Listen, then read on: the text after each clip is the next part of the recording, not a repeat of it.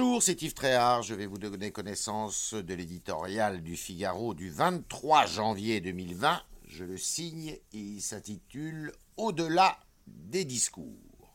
75 ans après la libération du camp d'Auschwitz, l'heure est au recueillement. Les rescapés sont de moins en moins nombreux à pouvoir raconter la tragédie de la Shoah. Bien sûr, il reste les discours officiels comme ceux qui seront entendus ce jeudi.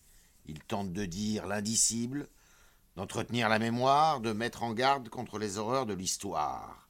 Les paroles sont toujours fortes, mais si elles sont à la hauteur de l'horreur du passé, sont-elles à la mesure de la réalité présente? L'ombre noire de l'antisémitisme renaît, a lancé Emmanuel Macron depuis Jérusalem. Certes, cet antisémitisme-là n'a pas le visage d'avant-guerre, mais il n'a rien de nouveau en France. Cela fait vingt ans que la haine anti-juive se répand dangereusement parmi de jeunes ignorants à l'esprit pollué par l'islamisme galopant. En 1999, 82 faits antisémites avaient donné lieu à des dépôts de plaintes. Leur nombre a explosé depuis jusqu'à être multiplié par 10. Cette barbarie serait-elle devenue une délinquance ordinaire?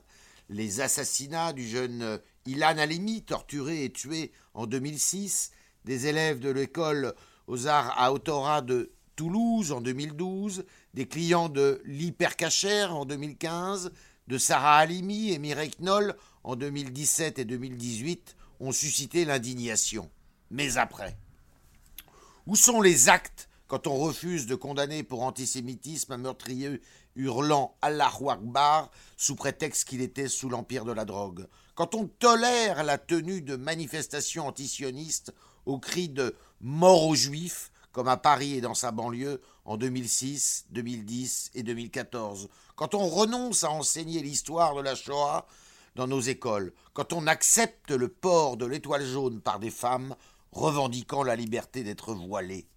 La confusion est totale, entretenue et manipulée par l'islamo-gauchisme au nom de la défense de la diversité et de celle des opprimés, victimes de la culture judéo-chrétienne.